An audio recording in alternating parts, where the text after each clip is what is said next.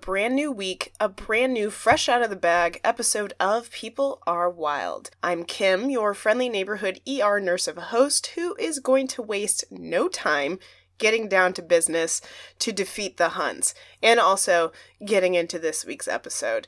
Oh, yeah, we're getting right into the meaty part right from the jump this year, you guys. Get ready for it. So, I have lit my Ryan Lochte prayer candle, Gia and listen to Joss Stone's Fell in Love with a Boy on a loop repeat for about an hour. So I'm amped and I'm ready, if you're ready, to talk about how people are wild. So, not too long ago, I had a question pop up into my head after a patient had been transferred to another facility from RER. It was a question that I never wanted personal experience in answering, unlike the patient we had just sent to the nearest trauma center. And the question was this What is it like to get attacked and mauled by a bear and survive? Having had a patient that was attacked by a bear, it was something I couldn't shake in asking myself as we stabilized and rapidly arranged for transportation and sent that patient to that trauma center for a higher level of specialized care. Now, as luck would have it, I just so happened to be flipping through articles in Backpacker magazine when I came upon one that might be the answer to this question that I had lingering in my mind. So, without further ado, I present to you from Backpacker Magazine a story of terror, chaos, and ultimately survival. So, when Todd Orr turned around and saw the sow barreling toward him for the second time, he figured his luck had ran out. Todd Orr, all of 50 years old, had started from a trailhead in the Madison Valley near Ennis, Montana, an hour before sunrise. He was planning to do a 15 to 20 mile loop around Sphinx Mountain, so you always have to rise a little bit early if you want to get that amount of mileage in in one day. A quick little jaunt around the mountains of Montana, right? So Todd grew up around the area and worked in the mountains for the last 25 years as a trail engineer for the Custer Gallatin National Forest. He knew the terrain, the wildlife, and to always be prepared, especially for bears. He had his pistol in his shoulder holster and his bear spray on the sternum strap of his backpack, and he was yelling, Hey, bear! every 30 seconds into the pre dawn darkness, probably a little bit louder than what I was just now.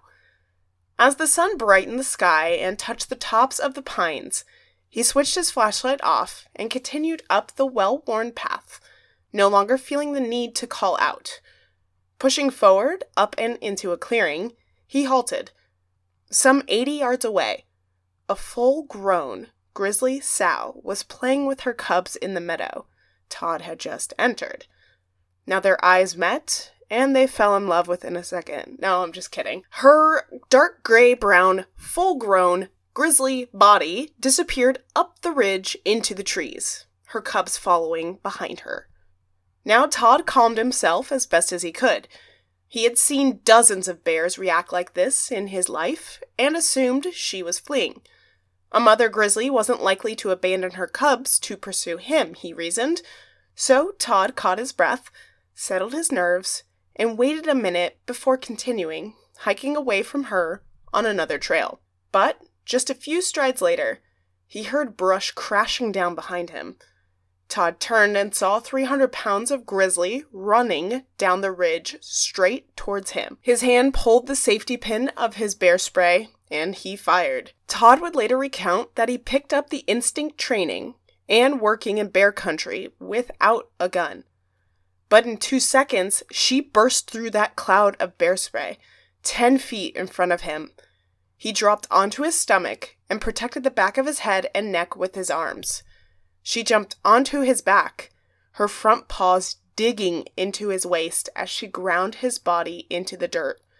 She tore into his right shoulder and arm half a dozen times until 15 of the longest seconds later, she left.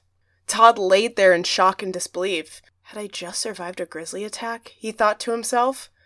He could feel the sting of open wounds oozing blood all over his back. Cautiously, he stood up and upon self assessment, Todd determined that the wounds seemed minor enough that he could walk, because he sure as heck didn't linger. Bears hardly attack twice, but he didn't want to test that theory this time. Adrenaline pumped through his blood and propelled him down the trail. Todd glanced nervously behind him every minute to make sure he was alone. Each step away from the attack eased his mind, and he realized how lucky he was to have escaped. Eight or so minutes later, Todd was moving down the trail by a stream. The rushing water was loud, but not loud enough to block out the ominous sound of a large creature crashing through the brush. He turned again to see the same grizzly charging toward him. She was already 20 feet away, leaving Todd no time to grab his bear spray or his pistol. She threw him to the ground and attacked again, her bites harder and deeper this time. Huddled in the same position as before, Todd felt the first bite on his left arm and heard the bone crunch between her teeth. As she ripped the tendons out of his arm, he gasped in pain. That only made her attack harder. She bit Todd Orr 20 or 30 times, lifting him up a few inches from the ground and slamming him back down, pushing him with her paws. Her claws dug into his back as he fought with all of his might to stay still and silent. He knew his only chance was to play dead and wait for her to leave. While she ripped his pistol and binoculars off and trashed his day pack, Todd remained a statue, trying not to breathe. He focused on staying on his stomach, because if she flipped him over, he knew she'd kill him. His other senses were heightened the sound of her teeth on his bones, the smell of his own blood, in his head, he, she's going to leave. She wants to go back and check on her cubs. Quit moving and play dead, and she will go away. Todd used every bit of strength he had to stay motionless, and her biting eventually slowed down. She sniffed and then bit, sniffed, then bit. A minute passed until he felt the pressure on his chest release, and she was gone. Todd laid with a gash in his head, leaking blood into his eyes, too afraid to move. He listened until he couldn't hear her any more. Then he pulled his hand slowly away from the back of his neck and reached for the pistol on his shoulder holster, but it wasn't there. Wiping the blood out of his eyes, he lifted his gaze from the ground to look around. He spotted his sidearm ten feet away. He jumped up to grab it and his backpack and set off immediately down the trail to get as much distance between him and the bear as possible. He didn't second guess what he could or couldn't do. Todd Orr just ran. He examined his body as he moved down the trail. Deep holes all over his back, shoulders, and arms. He could see blood dripping from his elbows, but nothing appeared to be gushing.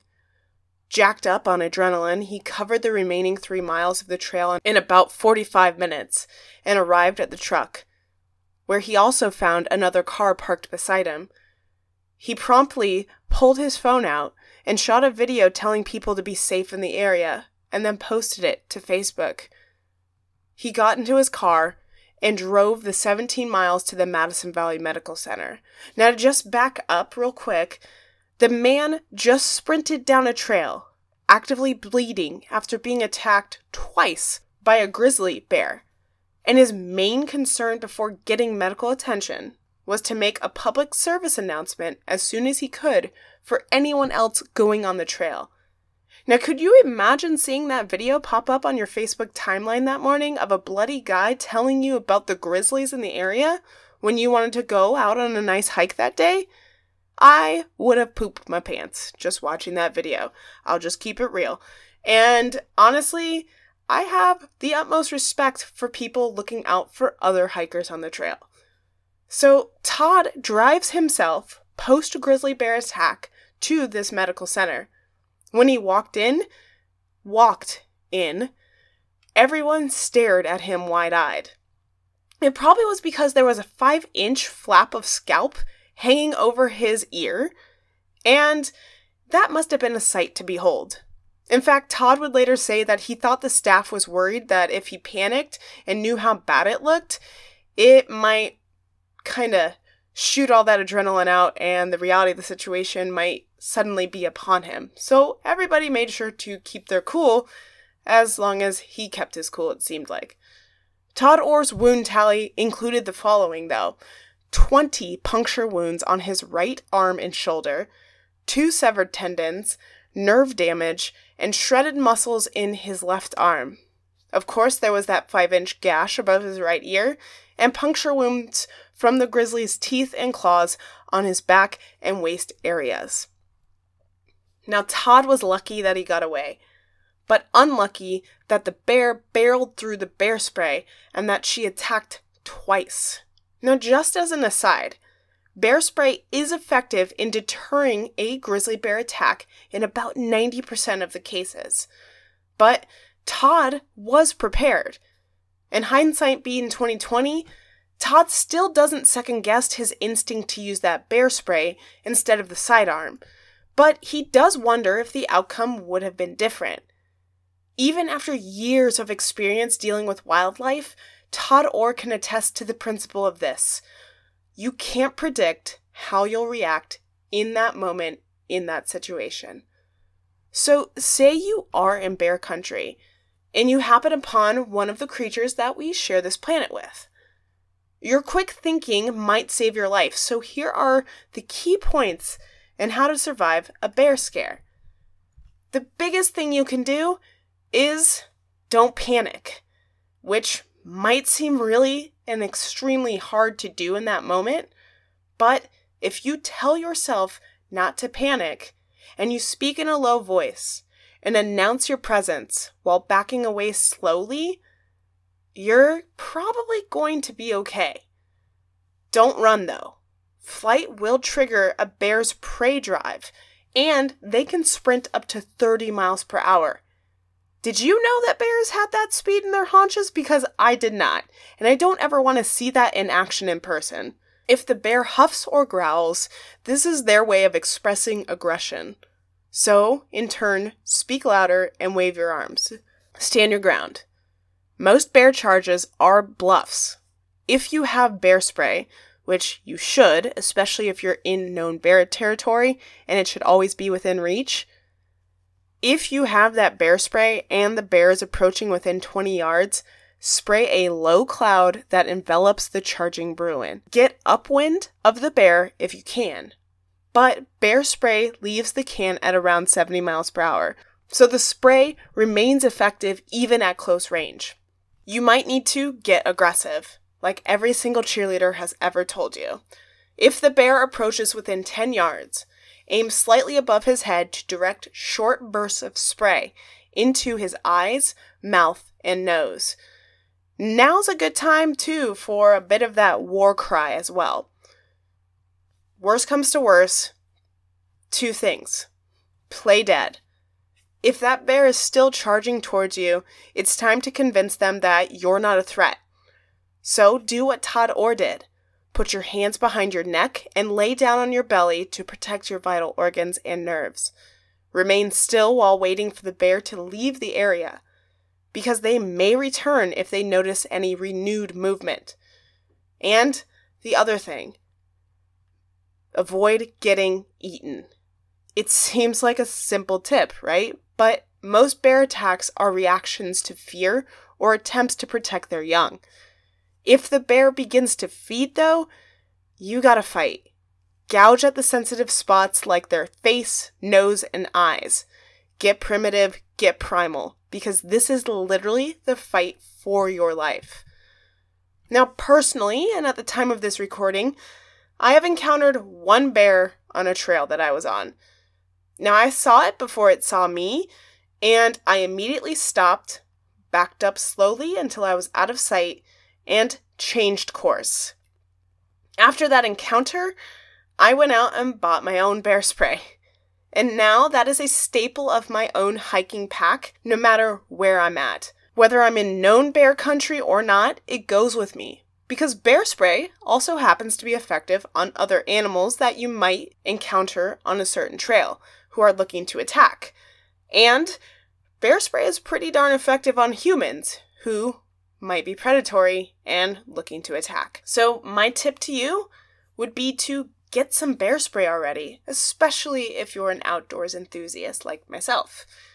So, I will be making sure to post a few of the articles in the show notes where you can see photos of Todd Orr's injuries and recovery journey as well. There are also included in some of those articles some really good and additional tips about surviving bear attacks and being vigilant in bear country. This is a little bit of a shorter episode because I am getting over a bit of a cold. One of the hazards, I guess, of working in healthcare, especially this time of year when cold and flu season is rampant, is that you get a little bit under the weather. So I am resting my voice a little bit by making a shorter episode. But fear not, because I have sufficiently made all of you vigilant regarding bears, and we are going to wrap up this episode with the one, the only, the best game about foreign objects in the body in all of the podcast world. You got what stuck where? So I give you four clues. You tweet to me at People Are Wild with your guess, and the person most correct first wins some cool swag in the form of stickers. Now, last episode, it was a screwdriver that got stuck in that person. And resident Canadian, shout out to Amanda. She won that one, so kudos. And yes, people do win at this game. You can't win if you don't play. So here we go. Clue number one. This happened to a toddler who I will say, just right off the bat, made a complete and full recovery. Let's just get that squared away right now in clue one. Clue two being a toddler and being the youngest boy out of three, they were all playing at bedtime when suddenly a cry was heard by the parents in the other room, and they didn't need anyone to ring a bell to instantly know something was wrong. Clue three they soon unlock the mystery by taking a look at their youngest son's head and immediately calling 911 for an assist. Clue number four when they reached the hospital, it was immediately determined that there would need to be some experienced eye surgeons in on this case. A team was assembled and they got into their groove, and after about 30 minutes or so, the item that was stuck was dislodged, and little Nicholas made a full recovery without any damage to his vision or brain. So, there you have it. Four clues, a little bit vague in our descriptions, trying to make this a little bit of a stumper. So, tweet to me at People Are Wild with your best guess, and the person most correct first will win. And as always, my things to remember here it's like Jerry's final thoughts. What? I don't even know. Anyways, believe in the good, practice random acts of kindness, and definitely consider investing in some bear spray, and maybe some bells for your animals who accompany you on the trails sometime this week.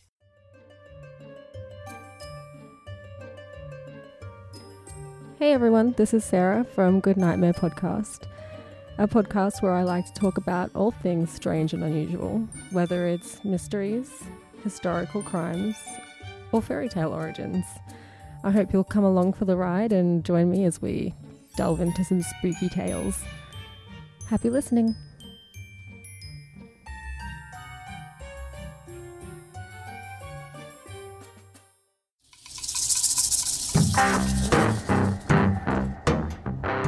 Are your friends tired of hearing you talk about serial killers?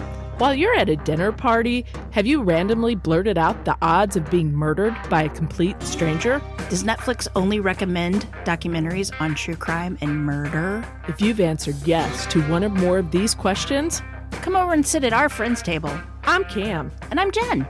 And we are the co host of our True Crime Podcast. And you can listen to us every Wednesday wherever you download your podcasts. See you on Wednesday. Oh, bye bye. Love ya.